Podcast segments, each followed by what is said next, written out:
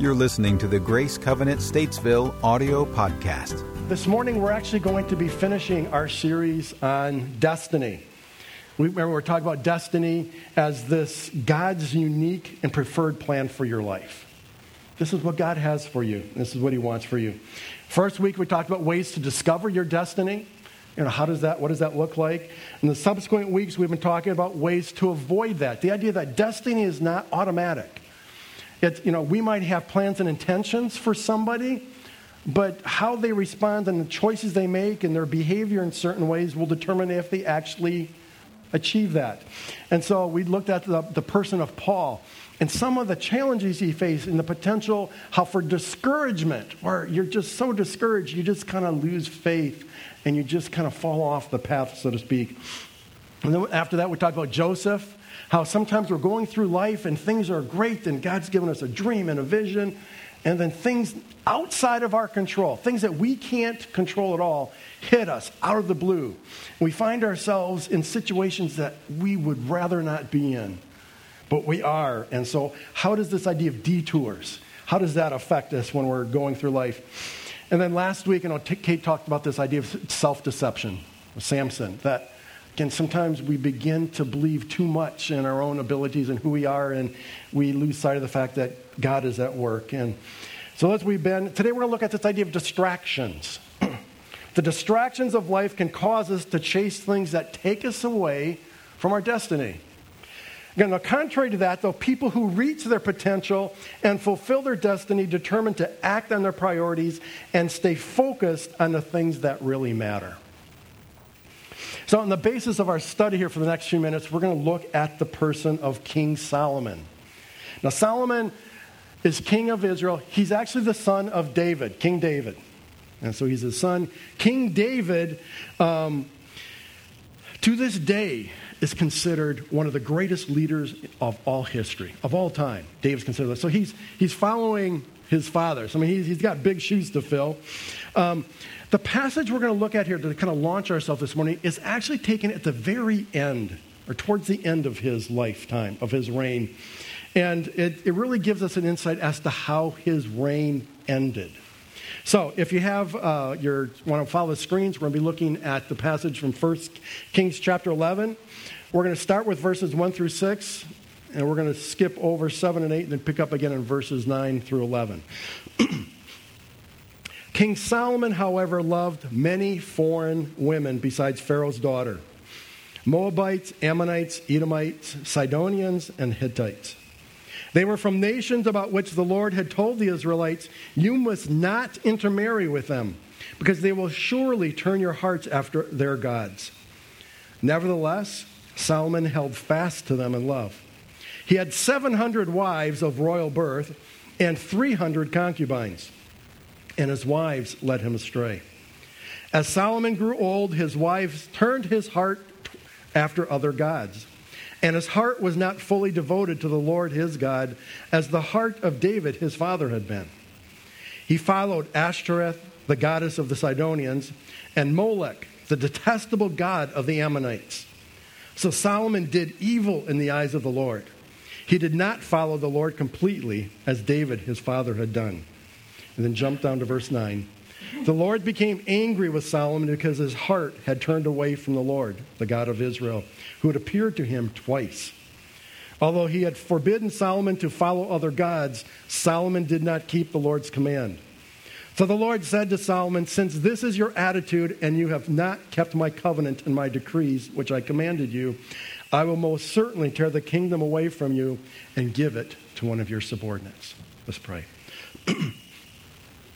Heavenly Father, thank you for your word. Thank you that uh, we have the opportunity to look at the life of Solomon. Solomon, who uh, just really had an amazing situation to walk into.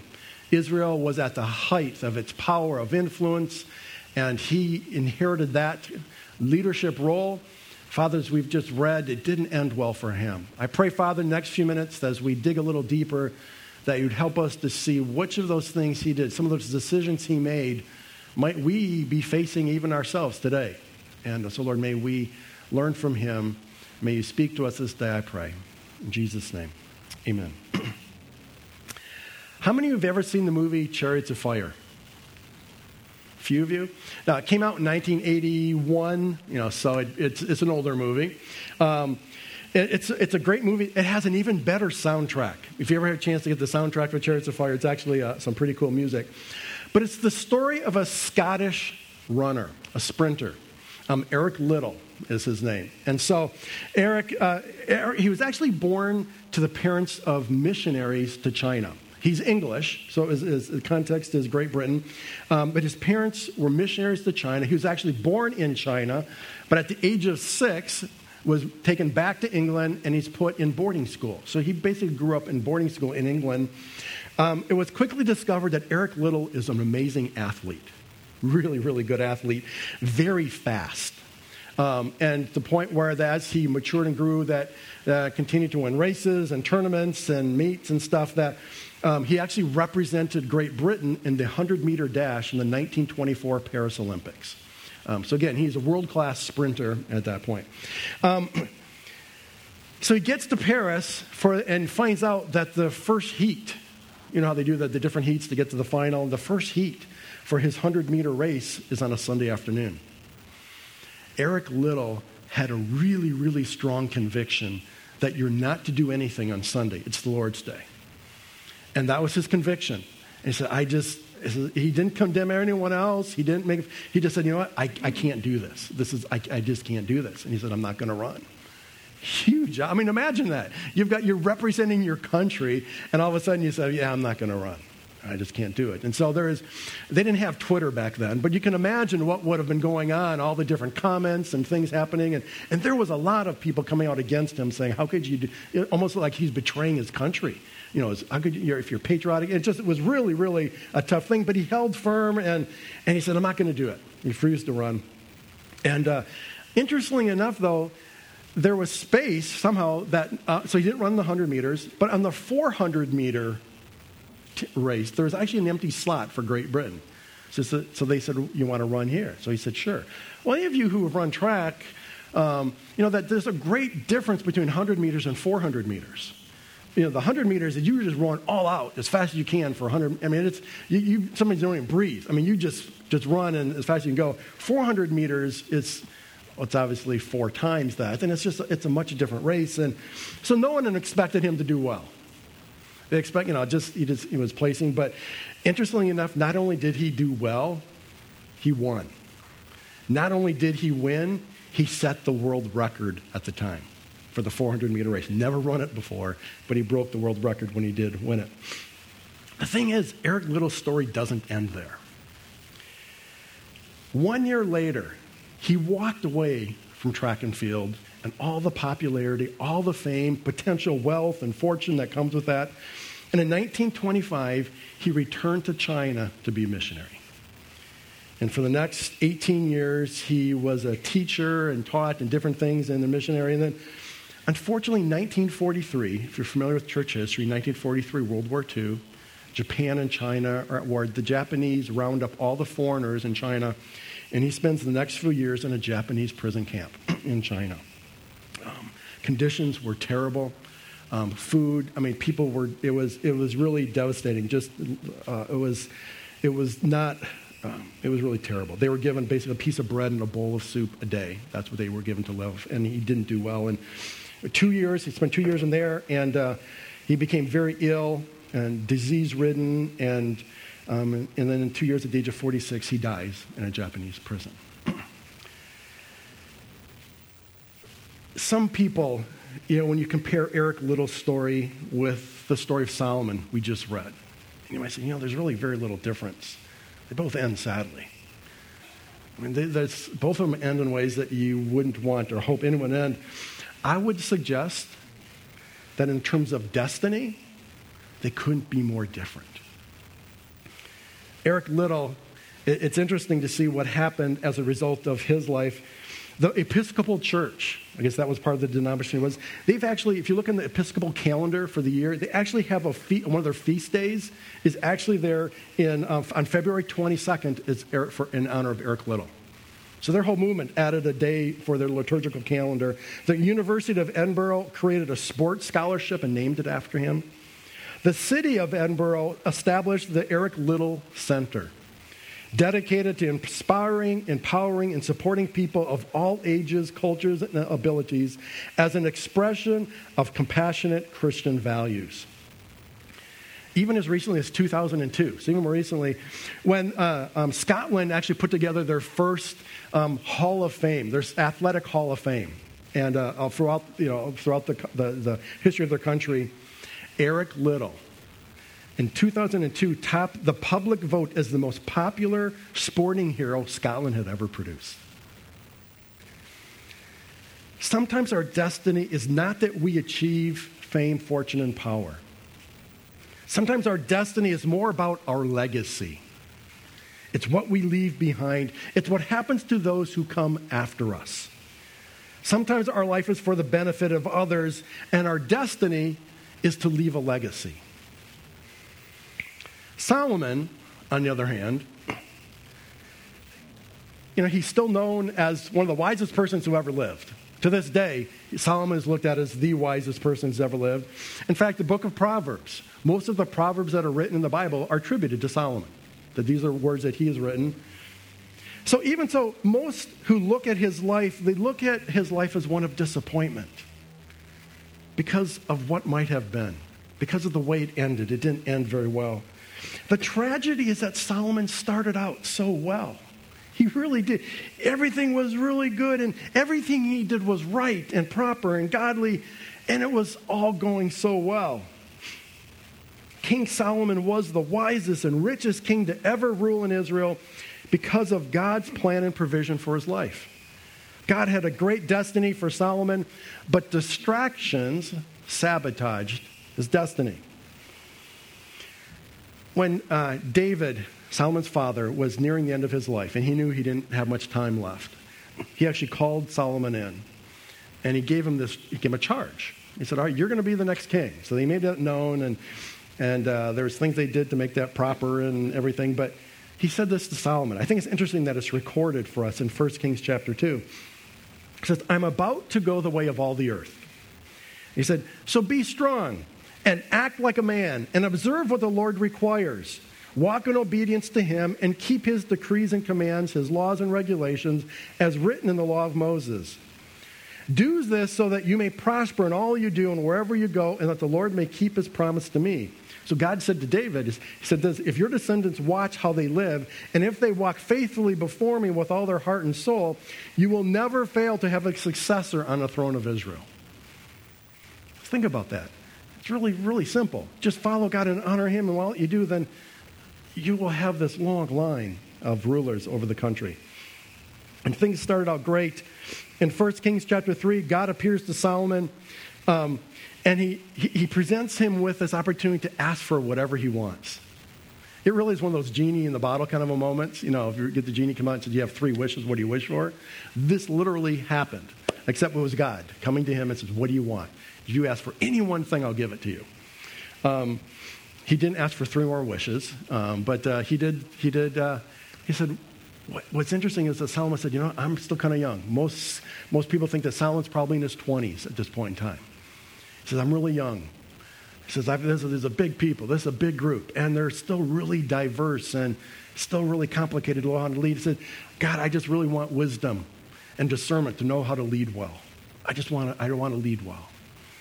God was so pleased with this wish. He not only gives him the wisdom to lead well, but he also said, because of this, you're going to get the riches and honor and the power and the fame and everything else too. It's like bonus. I was like, this is a good thing. All right. Here was actually here was God's response. He says, I will give you a wise and discerning heart so that there will never have been anyone like you, nor will there ever ever be. I mean, imagine that. There will never have been anyone. I mean, you'll be better than anyone who's ever gone before you, and there will never be anyone like you ever again. That's pretty cool. Moreover, I will give you what you have not asked for, both riches and honor, so that in your lifetime you will have no equal among kings. And if you walk in my ways and obey my statutes and commands as David your father did, again, referring back to David, David did it right, I will give you a long life. So again, there wasn't a lot of complexity. There wasn't a thing. You have this list of 55 things you need to keep track of. It was really just kind of one. Just do what you're supposed to do. Just honor me and follow me, and, and things will go well. And certainly, and, and, that's what happened. King Solomon grew in his fame and wealth, and he amassed, the, the wealth that he amassed was unprecedented. During his reign as king, Israel experienced prosperity and peace. In all of its history up to that point, there had been conflicts and battles and wars with the neighboring armies. During the first 20, 30 years of Solomon's reign, no conflicts whatsoever. They were at peace with everyone around them. Can you imagine that? Can you imagine living in the U.S. and there is no conflict?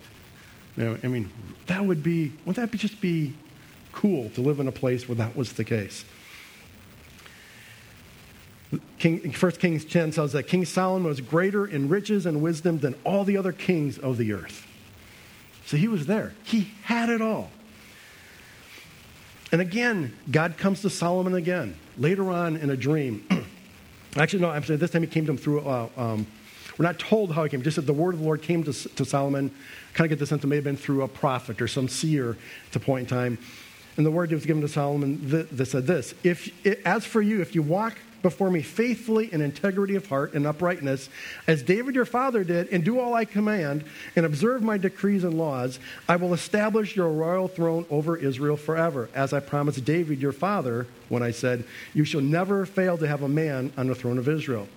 But, but, if you or your sons turn away from me and do not observe the commands and decrees I have given you, and go off to serve other gods and worship them, then I will cut off Israel from the land I have given them, and will reject this temple I have consecrated for my name. Israel will then become a byword and an object of ridicule among all peoples. Solomon had everything. He was set.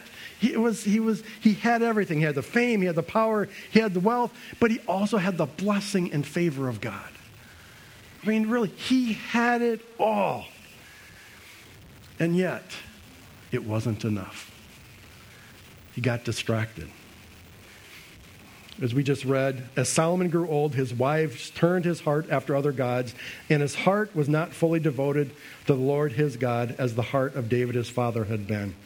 And it references Ashtaroth, the god, the goddess of the Sidonians, who were the Canaanites.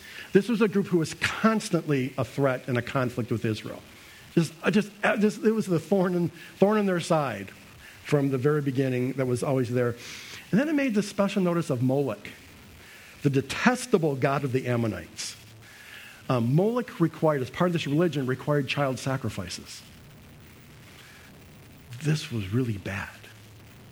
Now, we don't know that Solomon actually participated in those rituals, but the fact that he even honored and gave any, any, any recognition or honor or some form of worship to that God was beyond comprehension. How could he do that is just beyond any understanding. Solomon, Solomon, he wasn't just careless and negligent. This wasn't like he just wasn't paying attention and, and lost. This was really, really bad. These were conscious choices that he made to not do something. He knew better. He allowed his desires and passions to override his commitment to honor God. He allowed distractions to mislead him and he turned away from God. He did not finish well. and the kingdom was given to one of his subordinates. Within days of Solomon's death, uh, um, his son, Rehoboam, uh, becomes king. Within days of Rehoboam coming king, there's another leader, Jeroboam. It gets a little confusing because they sound Rehoboam and Jeroboam. Rehoboam, or Jeroboam brings a contingent of people from the other tribes and says, Hey, we've got a problem here. And it ends up splitting. The kingdom of Israel, within days of Solomon's death, splits in two. But it's not an even split. It's not 50 50. It's essentially the, the, the, tribes of Judah and Benjamin. The two, um, Judah's were David's tribe, Benjamin um, is one of the smaller groups. That was the one. That's where Rehoboam, that contained the lineage of, of David and Solomon. The other, Israel, the other 10 tribes, the larger of the two, was now led by Jeroboam. Within days of Solomon's death, the kingdom splits and is never the same ever again. So, what are some of the takeaways? What are some of the takeaways from Solomon?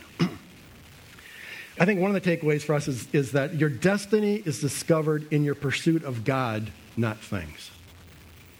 Your destiny is discovered in your pursuit of God, not things. Now, let me be clear this is not a lesson against polygamy. Okay? Um, although it's like, how does a guy aspire for a thousand wives and concubines? I just, um, I, I, I, don't get it. I, I, have one wonderful wife, and that's plenty, you know. So uh, uh, I, I, don't, uh, I just, like, seriously? A thousand? How does that work? Um, now, to be honest and fair, there is some debate in scholars as we look at this as to is that an actual number or is it figurative? And the reason why I mention is this is because earlier on we, um, it talks about Solomon building his palace, and it gives the dimensions. His palace is 11,000 square feet. Okay, so we know it because it tells us this many cubits long, this many cubits wide. It's 11,000 square feet. If he's got a thousand wives and concubines, that's 11 square feet per woman. That doesn't work.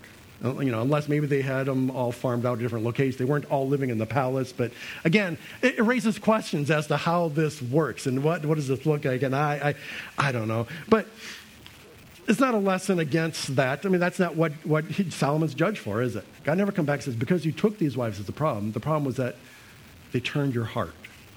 So that's one thing. This also isn't a lesson about wanting to be rich or powerful.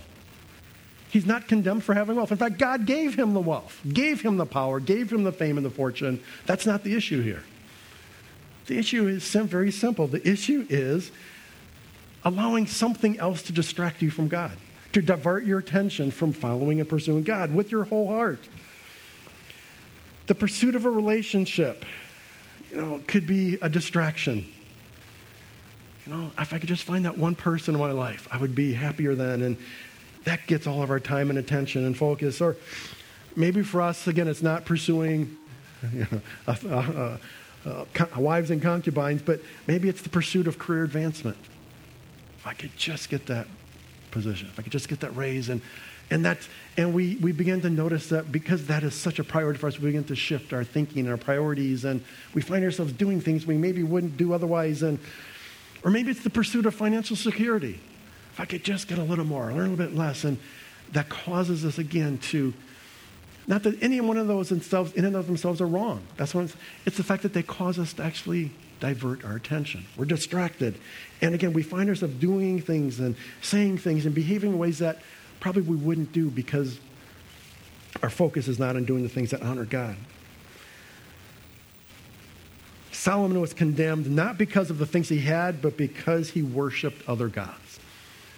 And for us, it might, be not, not, might not be Ashtaroth or might not be Moloch, but maybe it is a relationship, or maybe it is a career, or maybe it is financial security. There's something else that is taking our attention, and maybe something else entirely altogether. Proverbs 3, 5, and 6 tells us that, which, again, are from Solomon. You'd think he would know better. Trust in the Lord with all your heart and lean not on your own understanding. In all your ways, acknowledge him, and he will make your path straight. I mean, one of, for many of us, that's one of our favorites, isn't it? We know that one off the top of our head for most. So that's one takeaway. Your destiny is discovered in your pursuit of God, not things. Another takeaway from Solomon might be this allow God's word to be your guide, not your fleshly desires. I love this quote from C.S. Lewis. He said, It would seem that our Lord finds our desires not too strong, but too weak. We are half hearted creatures, fooling about with drink and sex and ambition when infinite joy is offered us. Like an ignorant child who wants to go on making mud pies in a slum because he cannot imagine what is meant by the offer of a holiday at the sea. We are far too easily pleased. Interesting way of looking at it. Sometimes we settle for things that look to be so much more pleasurable, enjoyable, profitable, beneficial, when actually we're settling for so much less than what God has for us. Psalm 1 says this said, Blessed is the man who does not walk in the counsel of the wicked, or stand in the way of sinners, or sit in the seat of mockers. But his delight is in the law of the Lord, and on his law he meditates day and night. He is like a tree planted by streams of water, which yields its fruit in season and whose leaf does not wither. Whatever he does prospers. The lastly, our, our final takeaway would be this don't allow comfort and success to lull you into complacency. Solomon ruled for 40 years. We learned that at the end in, in uh, 1 Kings chapter 11. He said he reigned for 40 years. The first 20 went really well. The first seven, he built the temple. The, first, the next 13, his palace. So his palace took twice as long and was three times the size of the temple, but, but still. So his palace took so 20 years was construction. And at that time, they had peace, they had everything was running great. The second 20 years, there were trouble. Started having problems. Now, here's the thing to remember Solomon's fall didn't happen overnight. It didn't, it wasn't as if he just woke up one morning and says, huh, eh, I'm done. I want a little variety in life. I'm going to disregard everything I've learned, everything I know to be true, and just be bad. Do something really stupid and evil and sinful. See, he didn't, that didn't, that's not how it worked. It didn't happen that way. It takes time to marry 700 women and acquire 300 concubines.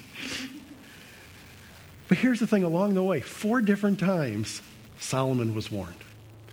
David, when he was first giving him his charge, when he was first saying, You're going to be the king, two different times, three different times, sorry, three different times, I'm sorry, two different times God comes to him specifically by God's voice in a dream, says to Solomon, here's when you, and the third time then maybe uh, through a prophetic voice.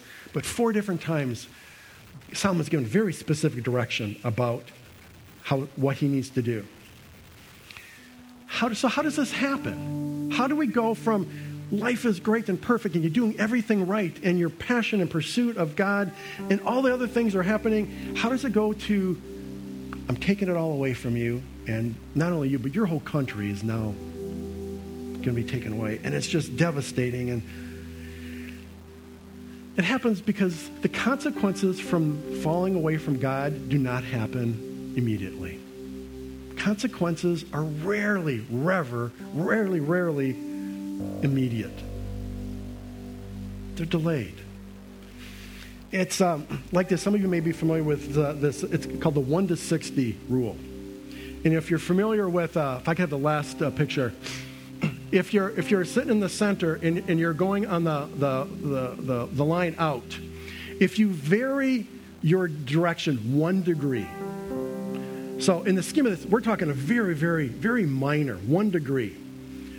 If, if you go 60 miles off, at the end of 60 miles, you'll then be one mile off course. Okay? So for, if you're off one degree, if you go 60 miles, you'll be one mile off course. So what's the key variable here? Time. The longer you're off course, the further away you get. And so if you're going from Charlotte to Los Angeles, 2,400 miles, if you're off one degree, by the time you get where you think will be Los Angeles, you'll be 40 miles, in this case, you'll be 40 miles north of LA. That's the idea that's being portrayed here with Solomon. Solomon knew what he was doing was wrong. But just really, it was just probably the first time it was just something. He just probably it wasn't a big major deal and nothing happened. Okay. And over time, he does it again and nothing happens. And all of a sudden, he finds himself, over time, 20, 30 years, he's now way, way off course. And for him, there is a price to pay, one that has really, really dire consequences for him and for this kingdom. May we never, never become complacent with God. May we never become complacent in our pursuit of God. Let's pray. Heavenly Father, as we've uh, just spent these last few minutes here just looking at Solomon's life, Lord, the first half of his life is such an amazing story. Just the, the, the, wisdom, discernment, and the knowledge you gave him beyond comparison to anyone that we would know or have known. He had it all.